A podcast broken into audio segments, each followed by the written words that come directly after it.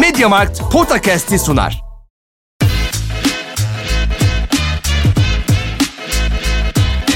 Potakast. Kaan Kural ve Orkun Çolakoğlu'yla NBA gündemine haftalık bir bakış.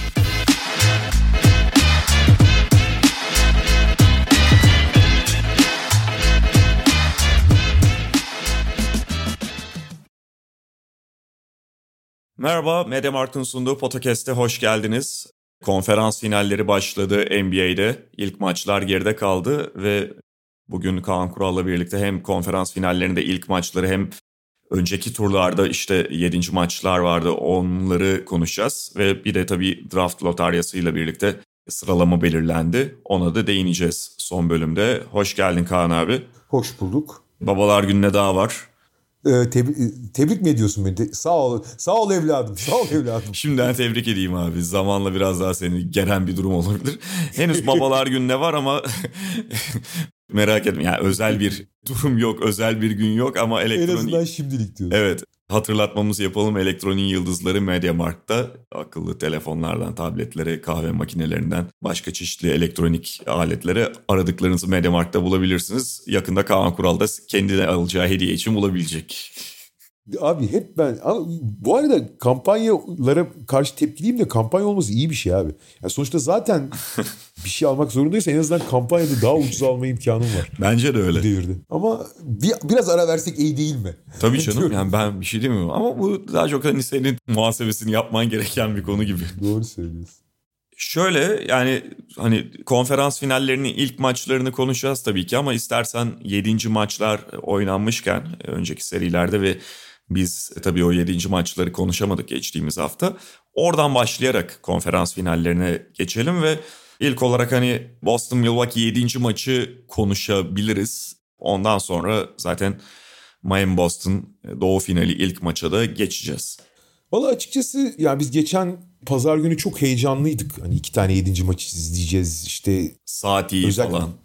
Saati işte e, Boston Milwaukee zaten ağır siklet boks maçı gibi olmuş. Yani Phoenix Dallas'ta e, evinde oynayan üstünlük sağlamış ama hani 7. maçı taşımış artık burada bir şey değişir mi falan dedi. Ama hani şu da bir gerçek ki hani geçmişi iyi biliyorsak 7. maçlar genelde gerçekten çok iyi olmaz. Yani biraz stres sebebiyle biraz artık takımlar birbirini tanıdığı için özellikle ana hücum stratejileri çok çözüldüğü için. Yani mesela son dönemin en ünlü 7. maçı hangisi? 2016 7. maçı yani final serisinin 7. maçı herhalde. Hani müthiş maç oldu kimse bir şey diyemez ama çok kaliteli maç olduğunu hiç iddia edemez kimse. Hı hı. Ya ben benim hatırladığım hani arada unuttuğum çok vardır da şey, en sevdiğim 7. maç yakın tarihte 2006 işte Dallas San Antonio 7. maçıydı uzatmaya giden. Var daha başka var işte e, daha önce Sacramento Lakers var. Arada birkaç tane benim Memphis'in 7. maçı var. Var ama genelde 7. maçlar kalite olarak en azından sorun yaşardı. Fakat bu sefer hani daha hakikaten fare doğurdu ve ikinci 7 maç 7. maçta hani pek maç gibi olmadı. Hı hı. Değişik sebeplerle. Hani Boston Milwaukee gelirsek abi şey e, yani çok basit bir şey var. Antetokounmpo'nun pili bitince Milwaukee'nin de pili bitti.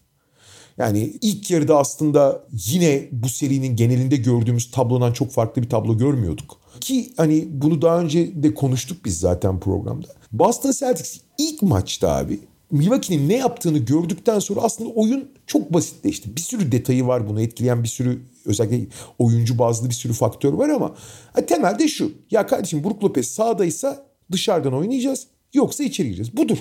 Yani temeli bu. Hı hı. Ee, ilk maçta bu hatayı çok yapmışlardı. İçeri girip girip Brook Lopez'den tokadı yedikten sonra dağıldılar. Sonra öğrendiler ama orta mesafeye kadar bir oradan atıyorlar ya dışarı çıkarıyorlar tekrar.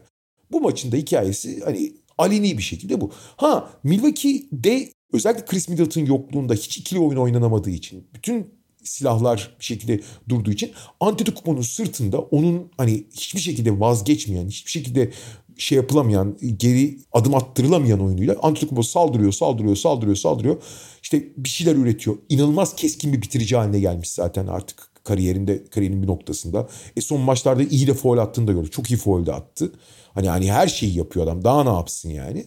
Maçı getiriyor ve bir yerde biraz Boston'ın hataları, biraz işte 5. maçtaki Drew gibi, biraz iyi şut atları, gene 5. maçta 6'da 6 şut atları gibi finish çizgisini geçebiliyorlardı. Ama açıkçası daha ilk maçtan sonra Boston'ın e, nasıl oynaması gerektiğini ve bunu oynayabilecek daha çeşitli personeli olduğu görülmüştü. Ama Milwaukee'ye Milwaukee buralardan şey çıkarabiliyordu. Yani bununla Antetokounmpo'nun yani hakikaten insanlık dışı oyunu sayesinde tutunuyor ve bir şekilde iki maçı kazanmış. Hatta 3-2 öne geçmişti seride. Ama abi bu, bu maçın ilk yarısında iyi oynadı bu arada şey Antetokounmpo. İlk yarıyı da başa baş getirtmeyi başardı. Ama abi ikinci yarıda hani gerçekten neredeyse hemen hemen hiç etkili olamadı. Hiç istemedi bile topu. Abi şeyi soracağım sana. İkinci yarıyı izledin abi. İkinci yarıda Holiday'in birebir dışında ne yaptı abi bakayım? Hiçbir şey. Yani maçta da beraber onu konuşuyorduk zaten. Gerçekten hiçbir şey yapmadılar ve hani Holiday de ilk yarıda zaten etkisizdi. Çok etkisizdi. Ve ikinci yarıda Antetokounmpo'yu şeyi gördük abi. Yani 5 tane falan boyalı alan atışı denedi. Abi normalde %80-85 ile bitirdiği atışların hepsini kaçırdı. Bir tane böyle potaya uzanıp turnike bırakıyordu ve elinden düştü falan ya top. Hı hı. Yani herkesin kötü günü olur ama bu tamamen şey. Hani yani hakikaten e, pil bitti ya. Resmen enerjisi bitti yani. Adam. Antetokounmpo'nun pili bitti abi. Milwaukee'de takım halinde yani en son o Yanis'ten de o katkı e, artık gelmez olunca ya da o taşıyıcılık gelmez olunca hani böyle şey musluğu sıkarsın su bir iki damlar falan da yavaşlar yavaşlar en sonunda damlamaz hale gelir ya. Milwaukee'nin hücumu ona döndü topla yaratıcılık. Yani bir tek işte Drew Holiday bir yere kadar ittirmeye çalıştı ikinci yarıda. Ama yok yani Middleton'ın yokluğunda öyle bir kaynak yok Milwaukee'de. Kurudu. Ve şey ve yani ikili oyunda oynayamadığı için Cirolde.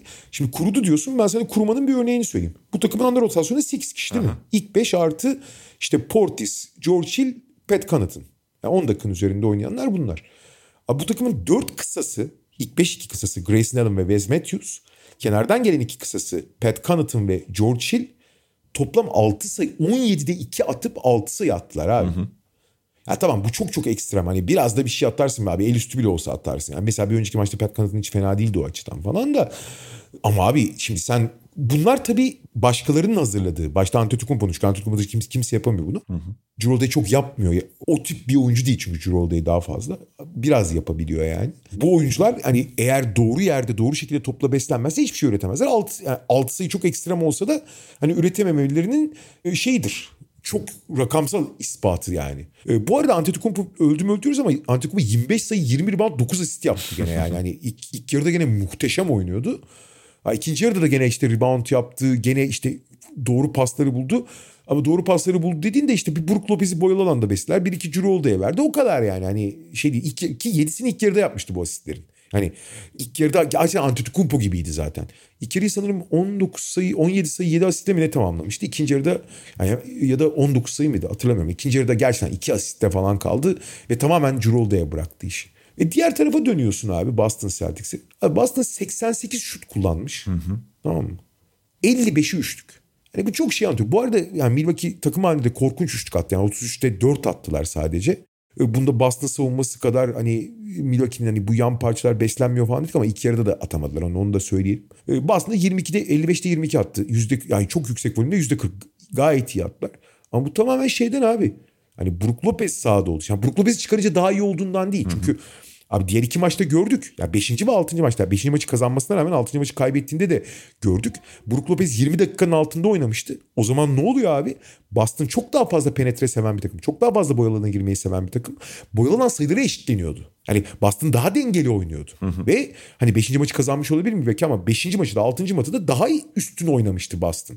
O yüzden Brook Lopez'siz bu iş hiç olmayacak diye oynadılar. Ve hani Brook Lopez yüzünden kaybettiklerini söyleyemezsin. Ha Boston buna bir ona uygun hücum ettiği için çok zor durumda bıraktı. Ama Brook Lopez 37 dakika sahada kalınca bu sefer de işte 55 tane üçlük geliyor. Abi en basit zaten hani bence en belirleyicisi. bu maçın en skorer oyuncusu Grant Williams oldu. Tamam Grant Williams iyi bir nokta şutörü. Belki de Boston'ın en iyi nokta şutörü. Her ne kadar bu seride çok yıpranmış. Biliyorsun 6. maçı çok kötü oynamıştı. 4'te 1 foul falan attı. Hı hı. O da yani Antetokounmpo ile boğuşmaktan oluyor. O da çok yorulmuştu. Ama abicim şimdi temelde iki tane üçlük yöntemi var değil mi? Bir dribbling üzeri, biri hazırlanmış sabit üçlük. Grant Williams dribbling üstü üçlükçü değil. Hiç öyle bir şey yapmıyor. Zaten çok az dribbling yapan bir oyuncu. Sabit şütör. Abi Grant Williams 18 tane üçlük denedi abi. Stephen Curry'den fazla üçlük atıyorsun. Yani 18 üçlük denemek ne demek? Yani, yani perdeden bunun de tek... çıkmıyor Grant Williams hayatta. Evet. Ya bunun tek sebebi var. Grant Williams Brook Lopez'le eşleşiyor. Köşeye gidiyor. Ortaya giriyorlar. Brook Lopez'i veya işte Brook Lopez'in olmadığı senaryolarda da bazen Yanis üzerine çekiyorlar. Grant Williams'a veriyorlar. Grant Williams şut atıyor. Sokuyor sokmuyor harika. 18'de 7 attı. Fena atmadı. Çok çok iyi de atmadı ayrı bu arada. Ama maçın en skoreri oldu. Hı hı. Tamamen e, Milwaukee'nin e, stratejisi yüzünden. Milwaukee'de işte Antetokounmpo ile buna bir şekilde direniyordu. Bu sefer ikinci yarıda toplam 38. Ya ikinci yarının skoru 61-38 abi. Hı hı. Yani biz işte hani geçen hafta 3-2 Milwaukee öndeyken o 5 maçın biraz görüntüsünü konuşuyorduk ve her ne kadar Milwaukee önde olsa da o genel görüntüde Celtics'in üstünlüğünden bahsediyorduk.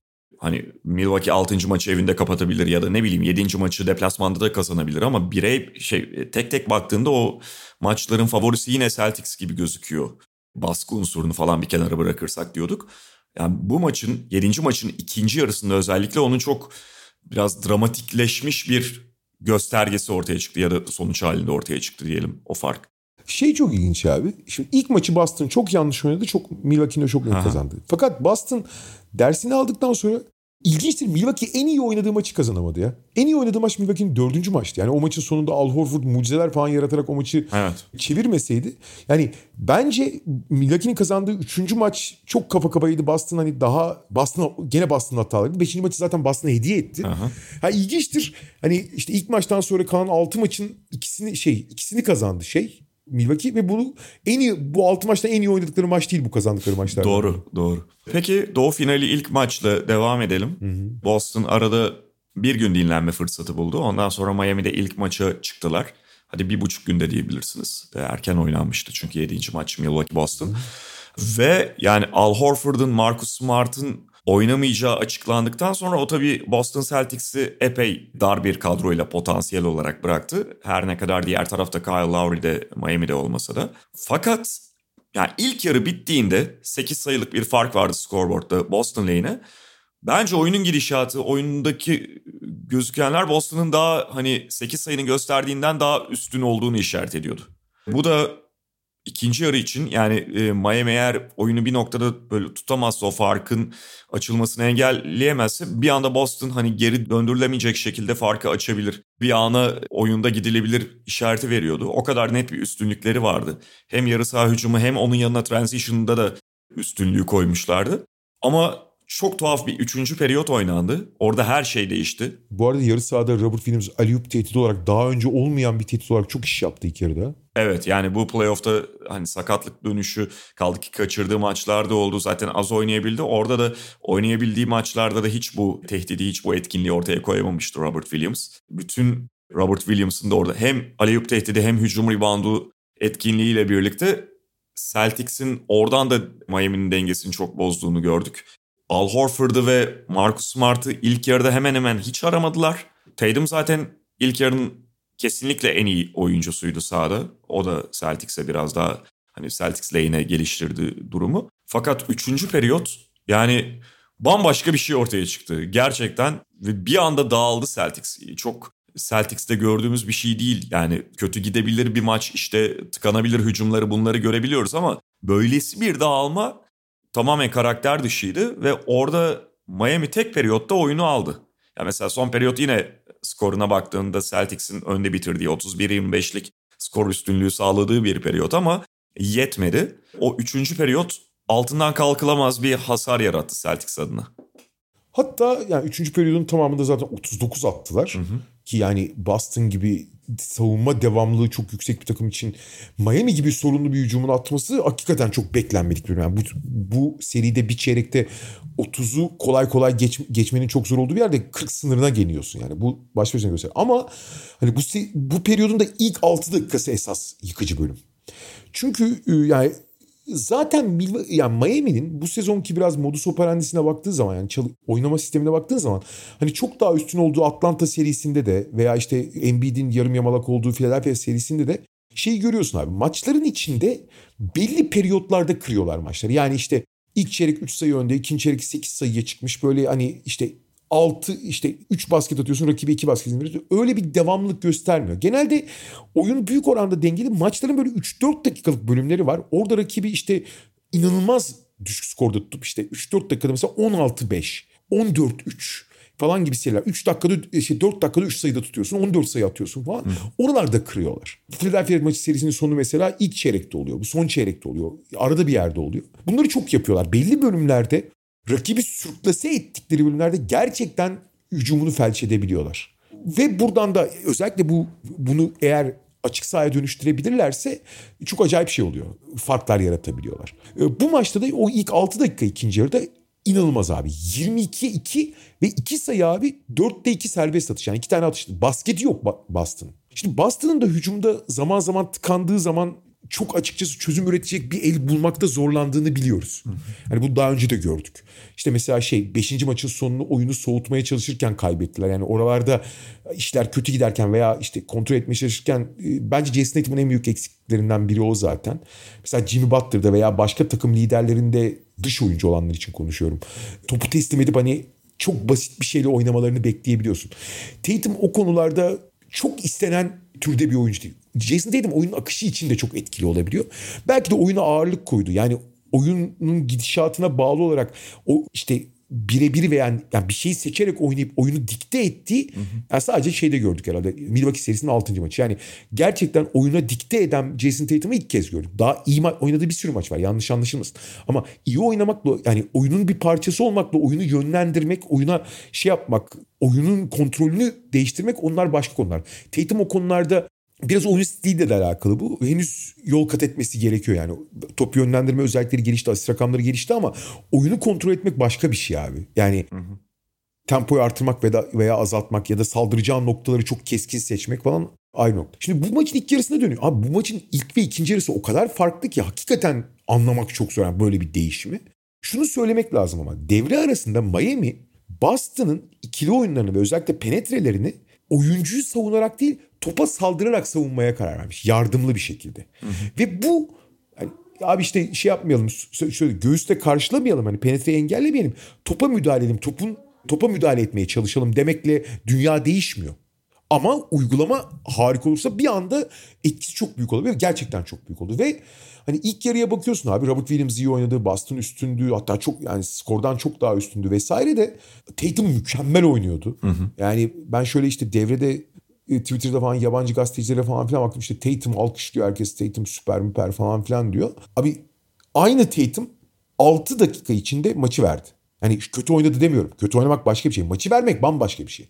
Resmen maçı verdi yani. Gerçekten öyle oldu. Ve şeyden yani öyle basit top kayıpları, o top kayıpları öyle açık sağ tetikledi ki Miami'de hani Boston her zaman sırtında yanıtçıya savunma. Yani savunma bir şekilde oyunda tutuyor Boston'ı. Ama abi açık sağ bulduğu zaman Miami bir anda iş değişiyor. Ve 22 kilik serinin iki sayı atmalarından daha çok 22 sayı ikisinin birden temel sebebi Tatum. O arada 4 top ya 4 ya 5 top kaybetti Tatum ve hepsi hızlı hücum tetikledi. Evet. Hepsi elden veren. Yani bir de üst üste falan var. Bir de oyunun bütün havası değişti abi orada. Yani doğru, doğru, doğru. zaten iyi başlamıştı Miami ikinci yarıya. Ama ve yarı sahada da hani top kaybetmediğinde de Celtics'in biraz zorlanır bir hali vardı ama orada tamamen hava değişti ve orada işte o dağılma gerçekleşti. Mesela yarı sahada işte Miami ilk yarıda zorlanıyorken belki bununla birlikte yarı saha hücumları da açıldı. Bir miktar açıldı en azından. Şöyle oradan sonra da yani üstünü skor üstünlüğünü ele aldıktan sonra 22'lik kilik seri işte 14 sayı falan bir ara 20'ye çıkardılar. Oradan sonra abi Tatum bir daha hiç toparlayamadı gerçi ama Aha. maçı genelini çok kötü oynayan Jalen Brown hayata döndü. Evet. O bölümü gerçekten iyi oynadı Jalen Brown. Ve hani tekrar Boston arayı kapatıyor gibiydi. Fakat abi Miami çok acayip bir takım ya. Yani işler çok iyi gitmezken bile bir yerlerden çözüm bulamıyor. Abi bu çözüm şimdi Gabe Vincent ki işte Kyle Lowry'nin yerine oynarken çok iyi gözükmemişti bundan önce. Bu maçı gayet iyi oynadı. Çok özgüvenle oynadı bir kere. Özgüven acayip tazelenmişti. Özellikle ilk yarıda Miami hücumu Jimmy Butler dışında hiçbir şey üretemezken Tyler Hero'nun girip o bölümde bir miktar bir şey vermesi, bir miktar hücuma yaratıcılık katması falan çok önemli. Çünkü gerçekten Boston savunması Miami'yi çok sınırlamıştı Jalen Butler. Ve ama abi bir taraftan da Jimmy Butler. Yani şimdi abi Antetokounmpo gibi durdurulamaz bir güç olursun ve sürekli saldırırsın anlarım yani çok da iştahlı. Fakat Jimmy Butler abi yani zaten harika bir playoff oynuyor. Muhteşem bir playoff oynuyor. Çok sorunlu bir sezon geçirmesine rağmen sezonun yarısını kaçırdı biliyorsun. Sezonu da çok iyi geçirmedi. Genel kendi çok iyi başlamıştı ama sonra iyi yani sekteye uğradı. Fakat abi nasıl bir playoff oynamak bu ya? Nasıl bir playoff oynamak yani? Bu maçta da abi çok basit bir şey var. Üçlük zaten çok az üçlük atıyor Jim Butler. Bu playoff'ta biraz daha denese de yani maç başına iki tane en fazla atar. Bu maçta üçlük olmadan 41 sayı attı abi. Hı hı. 19'da 12 serbest atış ve 19'da 12 şut ve bence daha önemlisi 18'de 17 serbest atış. Evet. Abi yani şimdi ya ligin en çok foul alan oyuncularından biri ama genelde foul alan oyuncular işte Embiid'lere falan filan ya da bütün fazla foul alan oyunculara baktığın zaman genelde onu yani foul hakeme göstermek için bir refleksleri vardır.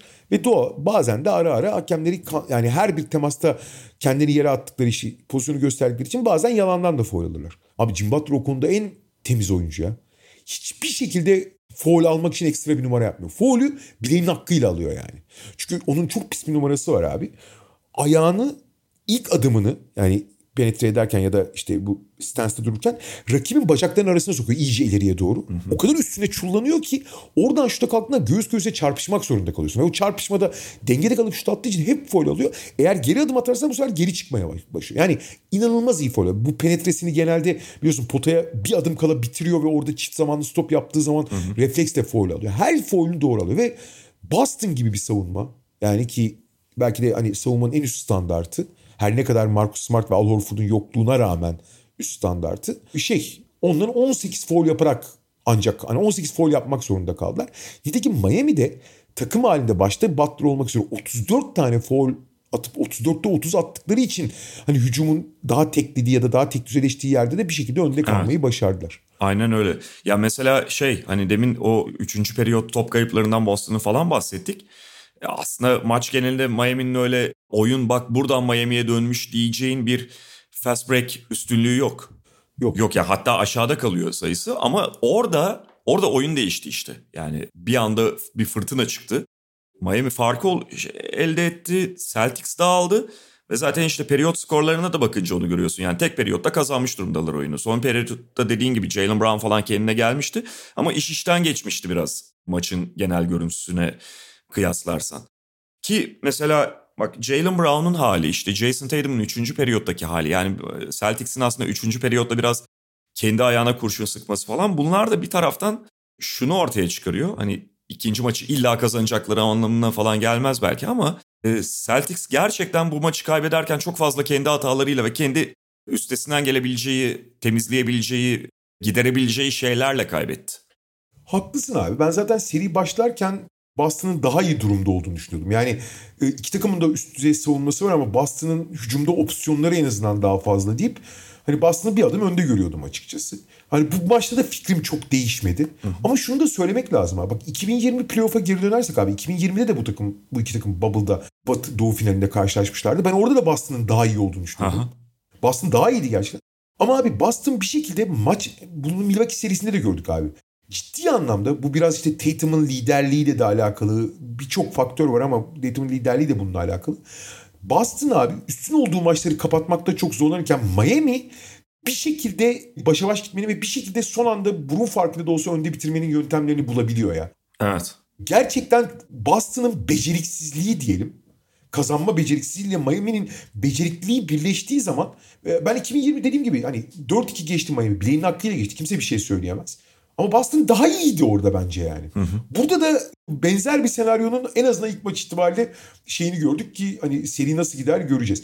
Bu arada ilk yarı ile ikinci yarı arasında o kadar büyük farklar vardı ki bu biraz işte yani belki de Milwaukee Boston 7. E, maçından daha fazla. Mesela çok basit bir şey söyleyeceğim abi. İlk yarıda 42 boyalı alan sayısı yapıldı Boston. Abi bu NBA yani 25 yıldır bu boyalı alan sayılarını ayırarak tutuyorlarmış. 25 yıldır en yüksek ikinci rakam bir devrede. Hı hı tüm NBA tarihinde. Boston tarihinde birinci. Tarihte diyorum lan Boston. Yani. Zaten hani tamam bu takım e, boyalana girmeyi seviyor ama abi sürekli penetre eden falan bir takım değil ki hani son 10 yılı saymazsan daha önce oyun çok daha fazla boyalı alanda oynanıyordu. Artık o kadar boyalı alanda oynanmıyor yani. Bir de biraz evvel konuştuk zaten. Hani Milwaukee maçında 22 tane üçlük sokmuş takımdan bahsediyorsun. Hı hı. Hani oyun ne kadar değişti. Abi ilk yarı 42 boyalı alan sayısı bulan, sürekli oraya penetre eden, sürekli oradan üreten Boston ikinci yarıda Abi 6 boyalı sayısı attı ya. Hı hı. Abi bu hakikaten acayip bir durum. Bu tamamen işte Miami'nin stratejisiyle alakalı. Yani hani top işte driblinge saldırmak ve o driblinge saldırdığı top kayıpları yaptıktan sonra o dribbling yapamadığı için Boston hani driblingi bir yerde kesmek zorunda kaldığı için oradan hep atışa dış atışa yönelmek zorunda kalmış. Yani pene, işte drive and kick dediği oyuna yönelmesiyle alakalı. Oyun da çok sertleşti ikinci yarıda. Yani şey yani. e, durağanlaştı. Sadece sertleşme değil durağanlaştı aynı zamanda. Sonuçta hani penetreyi faulle kestiğinde de o serbest atışa dönüştüğünde boyalı alan sayısına yansımıyor. Öyle bir tarafı da var ama dediğin gibi yani savunmada etkili oldu Miami savunması. Abi işte bak aynen bunu söyleyecektim. Foul'e dönüştü değil mi? Abi ilk yarıda ilginçtir bu iki savunma takımı yani çok böyle foul'lü bir maç olmadı. Karşıda 7'şer tane foul yaptılar ki hani de, çeyrekte 4 foul hakkı olduğunu düşünürsen hı hı. hele bu takımları standart düşünürsen çok az. Abi ilk yarıda 14, ikinci yarıda 33 foul düdüğü çalındı ya. Hı hı. Yani ilk yarı, toplam 60 e, iki takım da 34'er pardon toplam 66 foul atıldı 34'e 32. Bunların yarısından çoğu ikinci yarı atıldı. Bu Miami de Miami'nin çok işine geldi. Oyunun yavaşlaması, evet, evet. çizgiye gitmek. 34'te 30 foul atıyorsun çünkü. Ve abi hani şeyi de söyleyelim. İşte bir buçuk gün dinlendiği için belki fiziksel Milwaukee serisi de çok fiziksel oldu. Bayağı yorulmuş olmasının ve hem Marcus Smart hem Al Horford olmayınca hı hı. bu maçı yani onların yerine oynayan diyelim. İşte ilk beşe yerleşen Derek White ve Robert Williams fena oynamadılar. Derek White artık şutuna hiç güvenmiyor. Öyle bir sorun yaratıyor ama Robert Williams ilk yarıda çok iyiydi. ikinci yarıda sakatlandı maalesef. Hı hı. E, o da devre kaldı. Onların yerine oynayan Daniel Tice ve Peyton Pritchard da iyi oynadılar iyi oynamasına. Ama özellikle Peyton Pritchard olduğu zaman sahada Boston'ın şöyle bir durum oluyor. Yani hiçbiri zayıf halka değil savunmada Boston'ın. Sadece Peyton Pritchard öyle. Hı. Nitekim Miami Pritchard sahadayken Pritchard iyi şut attığı için 30 dakika oynattı. Yani Pritchard 18 sayı attı sonuçta ne olursa olsun. Ama Miami'de sürekli ikili oyunda şey pick and roll'da Pritchard'ın adamını pick and roll içinde şey yapıyorlar. Yani sürekli Pritchard'ın üstüne gittiler. Yani oradan Jim Butler falan çok şey çok ekmek yedi yani. Miami'nin sınırlı hücumuna da çıkış kapısı bıraktın sen Pritchard'ı oynatmak zorunda kalarak. Doğru, doğru. Hemen hedefliyorlar yani. Ve yani Butler işte belli dönem Tyler Hero ikili oyunu şey yaparken Pritchard haliyle hedef oluyor. Ne kadar çok iyi niyetli ve gözü pek bir oyuncu olsa da yani ufak kalıyor neticede. Uçak ve yok senin. Bu arada şeyi de söyleyeyim abi. Aha. Söyleyeceğin şey yoksa. Yok. Abi bir de maçın hani genel gidişatını aşırı etkilemedi. Çünkü karşılıklı olduğu için etkilemedi ama abi benim ben bundan daha görkemli bir blok festivali izlemedim ya. Evet abi evet ya o maçta bizim de dikkatimizi çekti inanla konuşuyorduk biraz yani jeneriklik blok ya da işte ya bu playoff'un en iyi 5 blok arasına girecek 3 tane falan ciddi aday var herhalde. Abi maçta zaten 20 blok oldu. 12 tane evet. Miami, 8 tane Boston yaptı. Abi ne bloklar izledik ya. Aynen. Ne bloklar izledik yani. Ve sadece Adebayo falan hani olağan şüpheliler de değil. Ya da işte Tatum'un Butler'ın birbirine yaptığı bloklar var. Tamam süperstarlar yapıyor da. Yani Daniel Tyson'a Aaron Nesmith'i ne kadar uzandı bu iş? Yani sanki hakikaten bir viral gösteri gibiydi. Maçın gidişatını çok fazla... Bir tane sekans var abi.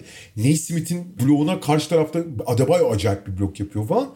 Yani maçın gidişatını çok etkilemedi. Belki çok üst düzey bir maç olmasına rağmen yani biraz işin görsellik tarafını çok arttırdı. Belki de biraz hani Miami'nin direnci açısından olumlu olmuş olabilir ama e, dediğim gibi ben tek taraflı olmadığı için oyun dengesini aşırı bozan bir durum değildi ama ya gerçekten böyle bir blok festivali. bundan sonra hani yıllarca herhalde blok deyince bu maçı referans gösterebileceğiz yani. Gerçi Adebayo'nun iki sene önce yaptığı tek başına Everest gibi duruyor ama. Abi o bambaşka ya. O Everest ya o Everest ama bu da e, Himalayalar diyelim yani şey Adebayo'nunkine şeklen en çok benzeyeni de Daniel Tice evet yaptı. Abi. Galiba Dwayne Dedmon'la orada evet. ya da evet. evet Dedmon olması lazım. Yani elinin esnemesi anlamında o e, biraz taklidi oldu. E tabii maç topu falan olmak gibi faktörler de var orada. Tabii da. tabii. Yani Adebayo bambaşka bir yerde ama yani hakikaten blok festivalde izlettiler bize bu maçta. Evet. Bakalım hani şey artık bundan sonra ikinci maçta falan e, ilk e, yarının akıcılığıyla ikinci yarının fizikselliğinin biraz böyle daha e, karma olduğu bir maç umuyorum. Bakalım yani işte Horford muhtemelen ikinci maçta oynayamayacak. Evet. Kesin olmamakla birlikte Smart, Smart da, büyük, ihtimal, oynayacak. Büyük, büyük ihtimalle oynayacak. Kyle Lowry de büyük ihtimalle oynamayacak. Hatta direkt out yazdılar Kyle Lowry'e yani bundan sonra hani şey yaparlarsa Philadelphia'da gerçi NBA'de out yazıp oynatmıştı sonra ceza almıştı da. Bakalım Boston daha bitirici olabilecek mi ya da Miami yani Butler bir kere abi Butler'ı hani söylemeden geçmeyeyim.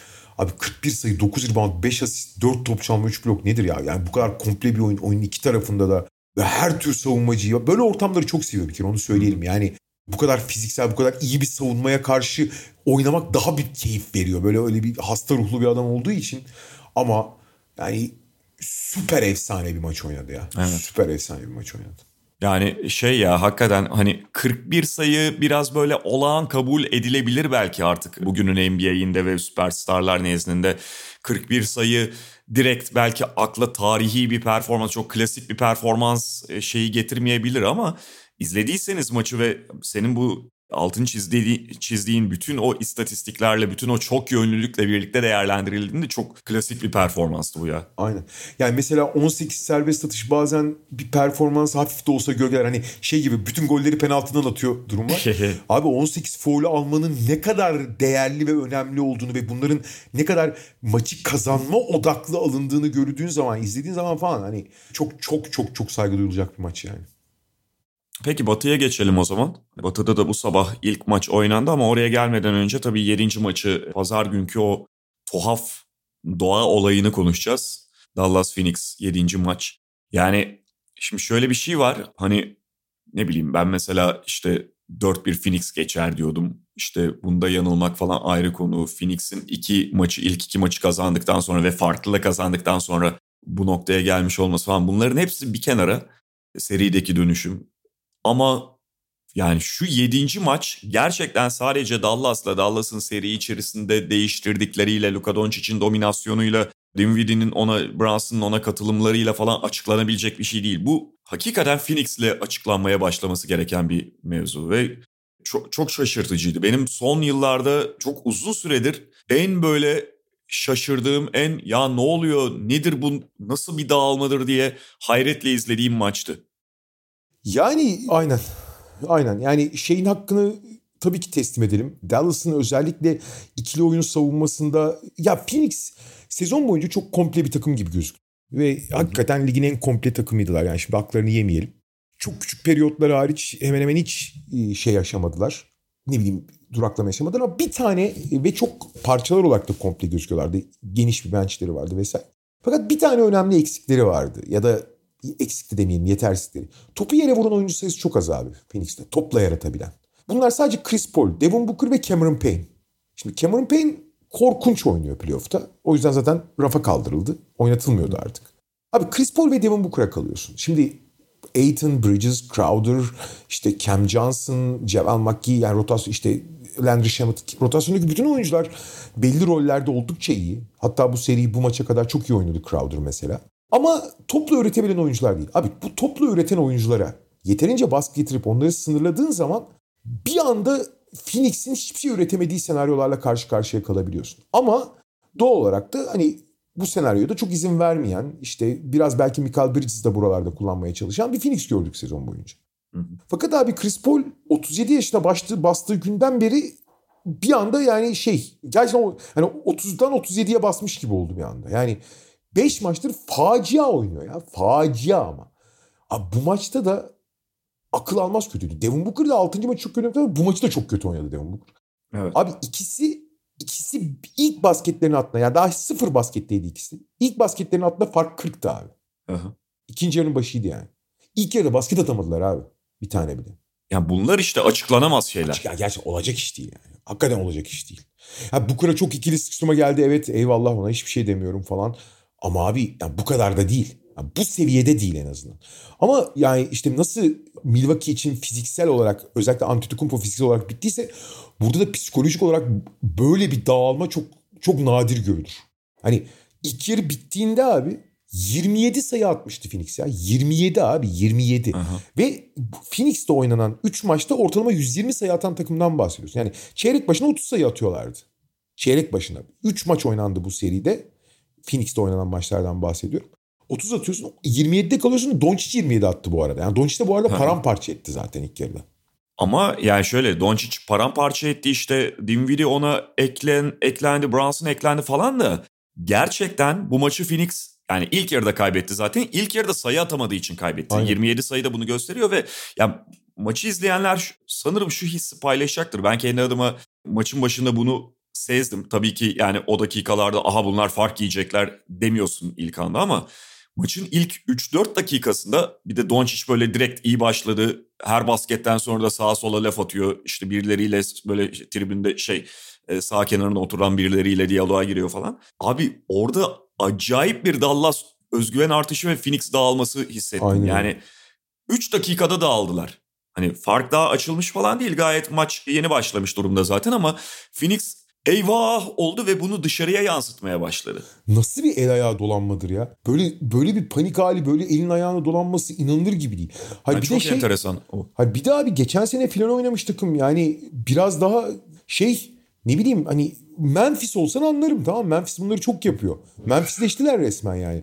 Hani bu kadar panik olur musun abi? Ne gerek var bu kadar panik olmaya? Tamam işte Doncic'i hiç savunamıyorsun. Doncic acayip başta bir el üstü el üstü sokup iyice trollük yaptı falan. Ve iyice böyle şey yaptı. Psikolojilerini iyice bozdu ama tamamen dağıldılar yani. Öyle böyle bir dağılma değil.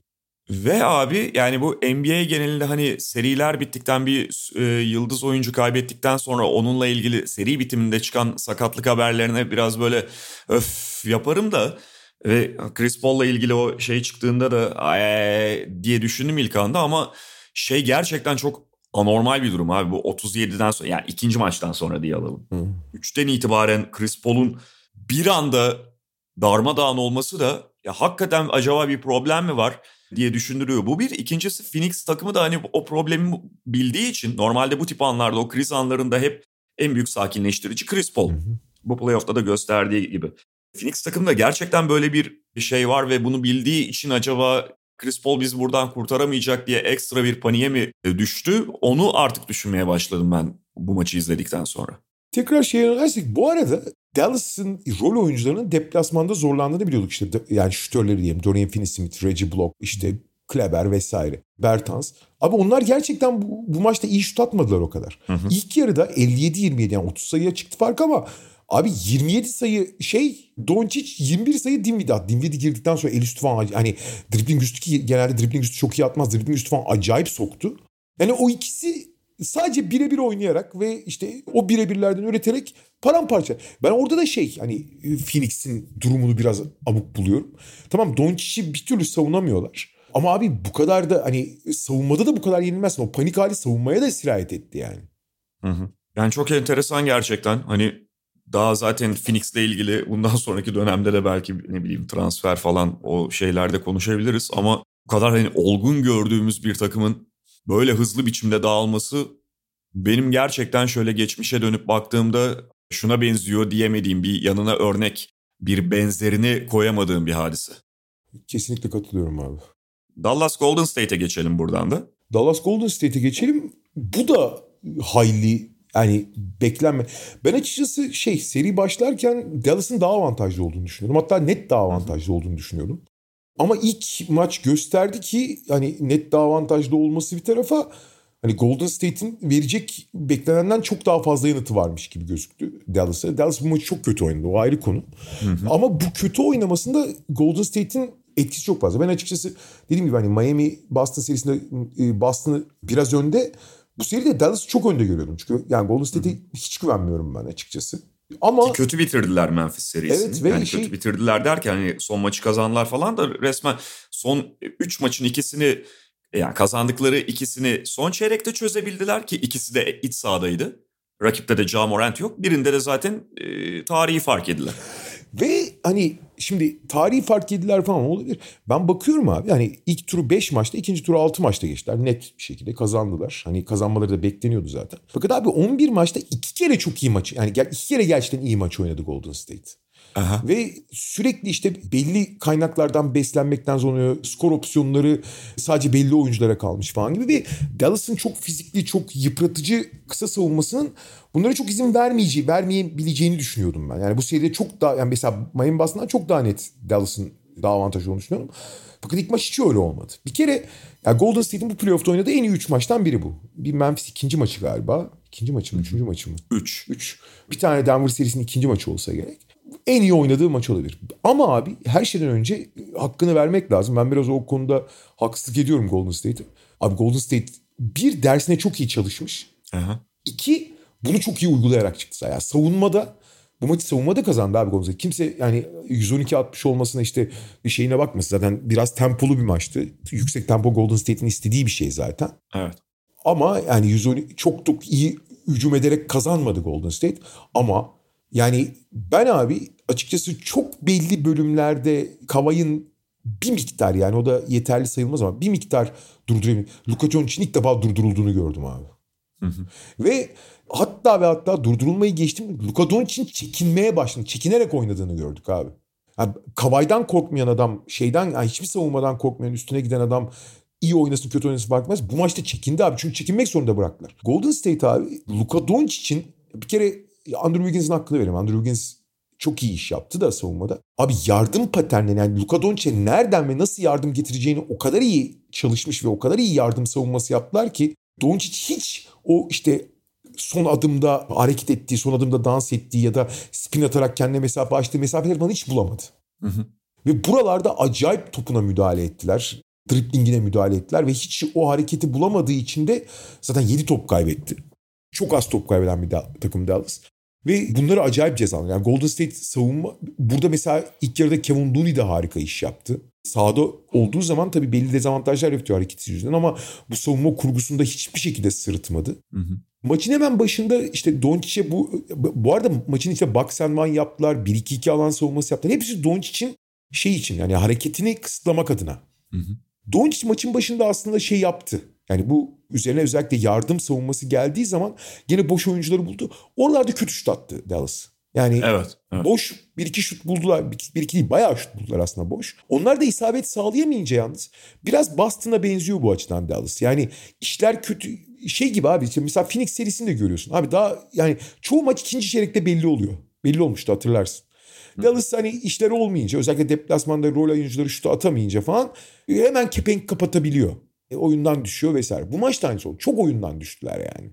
Tamamen Golden State'e teslim ettiler. Özellikle ikinci, e, ikinci, üç, e, ikinci çeyreğin sonu. Üçüncü periyotta. İkinci çeyreğin sonu üçüncü periyotta Aha. yani.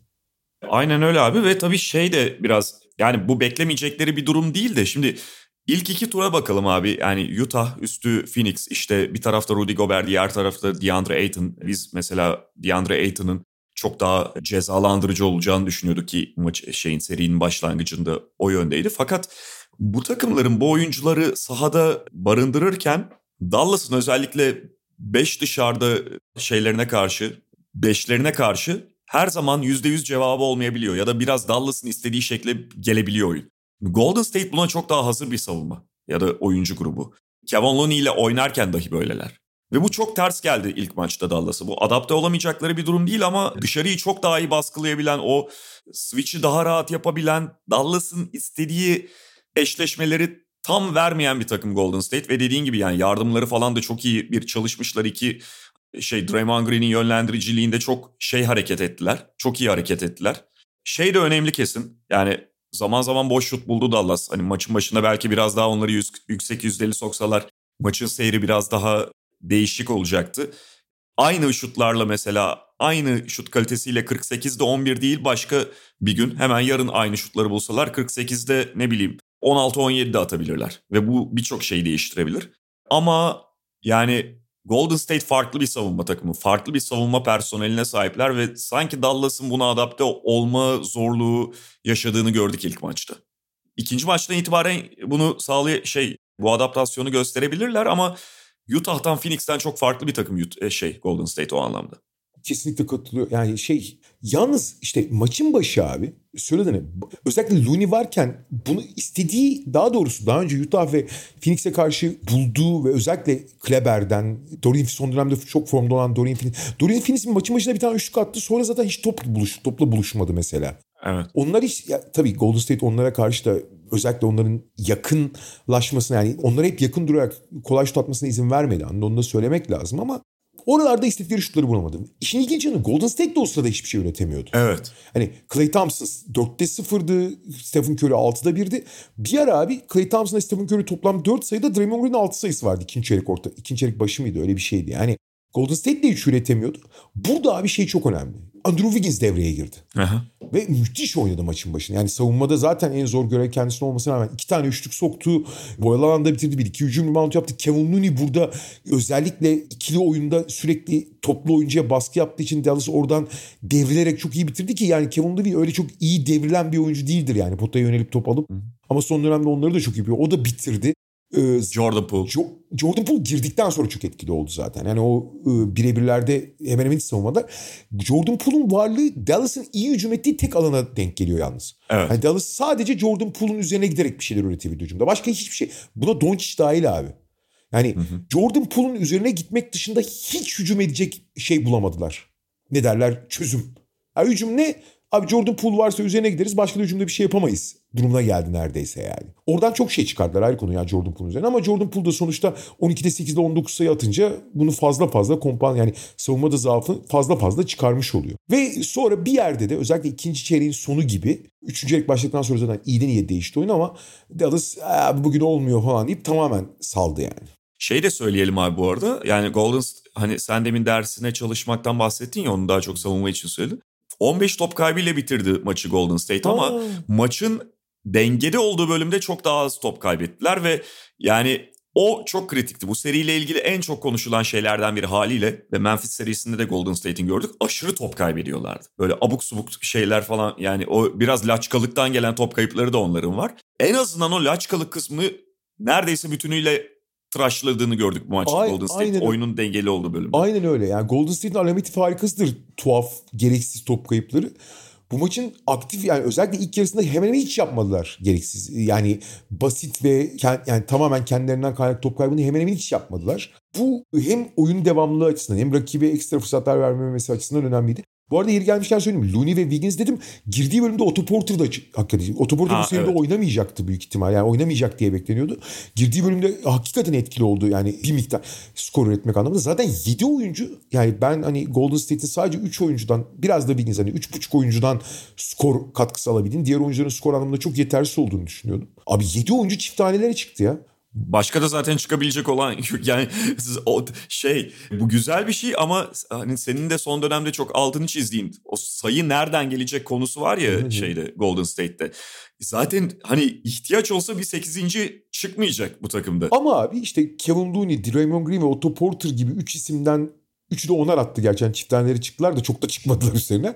Ama bu bile yeterli abi. Yani bunu bile almak çok ekstra oluyor. Tabii. Bu da yeterli. Şey de çok önemli abi. Golden State'in aslında nasıl görevi paylaştı. Golden State'in ilk beşindeki tüm isimler yani Draymond Green, Andrew Wiggins, Kevin Looney ve e, Stephen Curry ve Klay Thompson. Klay Thompson bütün sayılarını ikinci yarıda attı bu arada. İlk yarıyı sıfır sayıyla bitirmiş. Evet.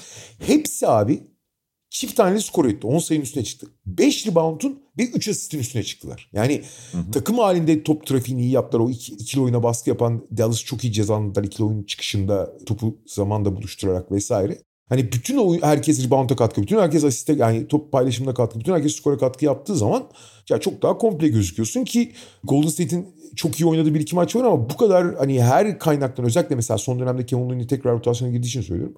Bu normalde işte biraz kuru olan kuyulardan da su çıkınca çok daha yani bir kere maçı çok rahat kazandılar. Bu da dediğim gibi Dallas'ın teslim bayrağını çekmesiyle de alakalı. Ama benim bu seriden beklentimin çok çok dışında oldu bu yani. Ee, peki son bölümde draft kurasını ve şeyi konuşalım biraz. Draft sıralamasını konuşalım istersen. Orlando bir numarayı aldı. İşte iki Oklahoma City 3, Houston 4, Sacramento bu şekilde gidiyor. Yani hem hani kurayla çok böyle durumu değişen ya da işte orada oynama yaşayan takımları konuşabiliriz. Tek tek bütün takımları konuşmayacaksak da. Ve işte ilk sıralarda kimler gider konusu. Şu var tabii yani konuyu takip edenler zaten görmüştür. Üç oyuncu diğerlerinden ayrılıyor birçok hani uzmana göre işte Jabari Smith, Paolo Banchero ve Chet Holmgren'i farklı bir noktaya koyuyorlar. Fakat bunların arasında bir tanesinin öne çıktığı bir durum yok. Herkesin o konuda kafası karışık. E, farklı fikirler var. Ve aslında draft kurasında ortaya çıkan sıralamayla yani Orlando'nun bir olmasıyla birlikte o kafa karışıklığı bir numaradan kimin gideceği konusunda kafa karışıklığı biraz daha arttı gibi. Ve Jabari Smith biraz daha ön plana çıkıyor gibi.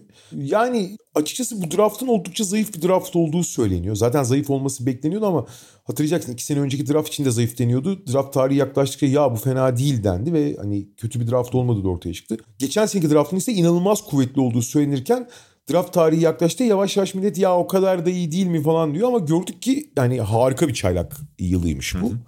O yüzden hani son yılların en zayıf draftı deniyor bunun için. Onu söyleyelim. Ya özellikle şey derinlik anlamında. Derinlik anlamında. Yani ilk sıradaki şey de yok abi hani ilk iki sırada süper yıldız adayları ama gerisi çok boş da değil. Hani önde seçilenlerin hiçbiri içinde çok çok çok üst düzey şeyler söylenmiyor. Hı. Belli şüpheler var çünkü. Belli şüpheler var. Ya yani belki bir hani aralarında süperstar potansiyeli gösteren tek bir oyuncu var falan deniyor. Yani diğerleri tabii oyuncuların gelişmesi gelişimini ölçmek kolay olmuyor ama zayıf bir draft oldu söyleniyor. Ne olursa olsun ama tabii ki önden seçmek çok değerli. Draft'ın en tek gerçek kazananı herhalde Sacramento oldu. Yani onlar 7'den 4'e yükseldiler. Gerçi 4'te yani 7'den 4'e o kadar anormal bir yükseliş sayılmaz ama lotaryada aslında ilk 4 sıra seçiliyor ve ilk 4 sıraya orada olmayan dışarıdan seçilen tek o takım Sacramento yani yukarı çıkabilen. Hı hı. Tabii ki Orlando'nun da hani ikinci sıradan birinci sıraya çıkmış olması değerli çünkü şey hani en azından hani kimi seçeceği konusunda daha da serbest. Yani 3 oyuncudan. Detroit düştü. Detroit düştü. Houston çok düş, Houston düştü. Yani bir Portland gerilemiş Hı. oldu. Ya Portland bir sıra geriledi ama yani öne çıktığı için. Evet. Esas orada Houston tabii hani en kötü şey son sıradaki takımken. Bu arada son 3 takımın şeyleri oranları aynı onu söyleyelim. Yani sonuncu olmakla sonun üçüncü olmak arasında hiç fark yok. %14 şansınız oluyor. Hı hı. Ama ne olursa olsun Houston gerilemiş oldu böylece.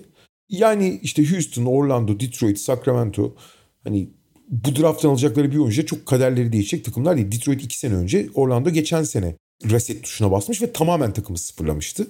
Hı hı. O yüzden daha onların zaten uzun uzun yolu var yani. Onlar bir en az bir draft daha ilk, ilk 4 sıradan, ilk 3 sıradan seçmenin peşindeler zaten. Yani işte senin de söylediğin gibi abi şimdi bu ayrılan 3 oyuncu arasında bile bir aslında e, şey yok. Hem fikir birliği yok hem de kesin şöyle olur denebilen işte tamam bu diğerlerinden ayrılıyor mutlaka süper yıldız olacak onun kapısını zorlayacak denebilen bir oyuncu yok. Çünkü şüpheler var. İşte Chet Holmgren biraz daha blok tehdidi çember savunması ortaya koyuyor ama onun inceliği ve belli başka problemleri soru işaretlerini getiriyor. Jabari Smith ve Paolo Banquero'nun hücum potansiyeliyle ilgili daha fazla pozitif şey söyleniyor ama onların da savunma tarafı ne, get ne getirecek ne götürecek bu çok konuşuluyor. Orlando'nun da enteresan durumu yani hani burada 4 ve 5 numaralar var. Orlando tamamen bu orayı bağlamamıştı ama sonuçta hani bir tarafında Wendell Carter bir tarafında Mo Bamba varken bunlardan birini daha doğrusu Mo Bamba'yı elden çıkarırlar mı bu noktadan sonra diye düşün, konuşuluyor. Keza hani Franz Wagner'i de unutmamak lazım. Onların aslında hani 4 numarası da teknik olarak Franz Wagner. Franz Wagner 3 gibi de oynayabiliyor ama yani ona nasıl ihtiyaç... Jalen Suggs'ı aldılar ama Jalen Suggs'ı ilk sezonunu felaket geçirdi. Hı hı. Yani hiç istenen çizgide geçirmedi. Ama sonuçta draftta abi her zaman en iyi oyuncu almak en iyi fikirdir. Gerekirse Wendell Carter'dan ya da başka oyuncudan vazgeçersin. Yani hani daha iyi bir potansiyel hele iki çaylak kontratıyla gelen bir potansiyel varsa oraya yönelecekler ama drafta kadar daha köprünün altından sular akacak. Evet bakalım nasıl şekillenecek. Şu anda gerçekten epey bulanık. Yani en yakından takip edenlerin bile tahmin yapmakta zorlandığını görebilirsiniz. Sağa sola mock draftlara baktığınızda her kafadan bir ses çıkıyor şu anda. Benim o anlamda gördüğüm en karışık draft öncesi dönemlerden biri. Aynen öyle. Bir de draftta hani böyle hakikaten çok cazip biri olmayınca biraz daha insanlar şey yapıyorlar. Ne derler? Ne yapacaklarını bilemez hale geliyorlar. Evet. Peki kapatalım böylelikle o zaman. Media Markt'ın sunduğu podcast'in bu haftalık sonuna geldik. Haftaya tekrar görüşmek üzere diyoruz. Hoşçakalın. Hoşçakalın. Mediamarkt Podcast'i sundu.